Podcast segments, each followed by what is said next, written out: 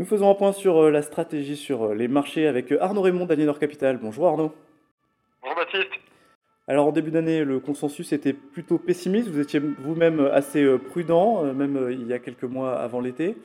Qu'en est-il aujourd'hui? On arrive dans une phase un petit peu différente maintenant. Voilà, toute la question qui se pose aujourd'hui, c'est est-ce que ça a été juste repoussé ou est-ce que est-ce que c'est juste différé ou est-ce que c'est ça n'aura pas lieu?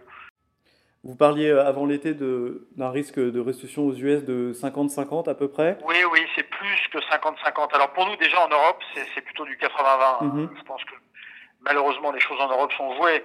Alors est-ce que ce sera une récession euh, claire et nette ou est-ce que ce sera juste une croissance zéro? On peut toujours en débattre, mais en tout cas, euh, ça a, comment dire, c'est ça le, le goût, ça aura le goût et l'odeur d'une récession, hein, mhm.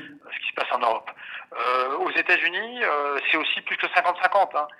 Et on, arrive au moment, là maintenant, très précisément, ce qui a fait que ça a été repoussé est épuisé. Pourquoi la récession aux États-Unis a été repoussée? Elle a été repoussée pour deux raisons. La première, euh, l'État américain était plutôt pro-cyclique et a fait beaucoup de dépenses publiques. Hein. Il y a eu tous mhm. les plans de relance américains et le, le, gonflement des déficits budgétaires qui ont permis euh, de différer cette, euh, cette récession.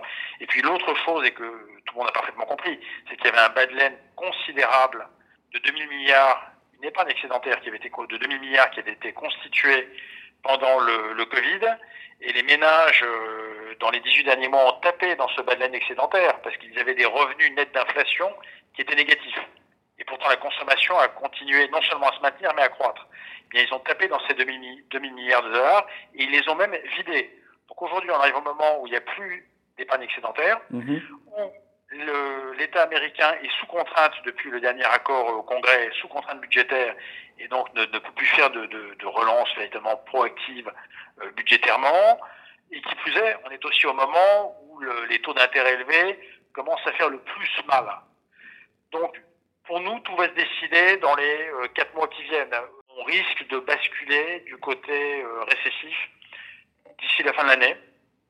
Si jamais ça n'était pas le cas aux mmh. États-Unis et que l'épargne des ménages se maintient à un taux euh, incroyablement bas, de l'ordre de 3%, euh, ça veut dire qu'on aura peut-être un nouveau paradigme et qu'on pourra tomber du côté du soft landing et avoir une croissance qui, qui arriverait à se maintenir autour de 1%. Dans ce contexte-là, comment est-ce que vous positionnez vos portefeuilles? Actuellement, euh, de façon très défensive, c'est-à-dire qu'on a plus d'exposition action. On a gardé une certaine exposition au crédit parce qu'il y a des opportunités sur le marché du crédit, euh, mais on le fait plutôt avec des durations courtes de l'ordre de 3, 3, 4 ans, essentiellement sur de l'investment grade. Et on attend d'avoir quelques signes euh, un peu clairs, avant-coureurs un peu clairs, qu'on est vraiment en train de basculer tout de suite en Europe pour mettre en, place des positions nettes vendeuses sur indice plus clair, notre idée, c'est que dans, dans les 4-5 mois qui viennent, les marchés boursiers européens et américains vont rechuter. Ce qui nous retient un tout petit peu, c'est l'absence d'éléments déclencheurs aux États-Unis. Mhm. Il nous suffirait d'un ou deux indicateurs avancés du type euh, ISM des services américains qui flanche nettement ou euh, Leading Economic Indicator américain qui flanche un peu, un peu clairement pour qu'on se dise c'est parti et que les marchés euh, se cassent la figure. Alors vous parlez de déclencheurs, mais si ces déclencheurs venaient à ne pas venir, est-ce que vous êtes euh, prêt à, changer un peu vos positions?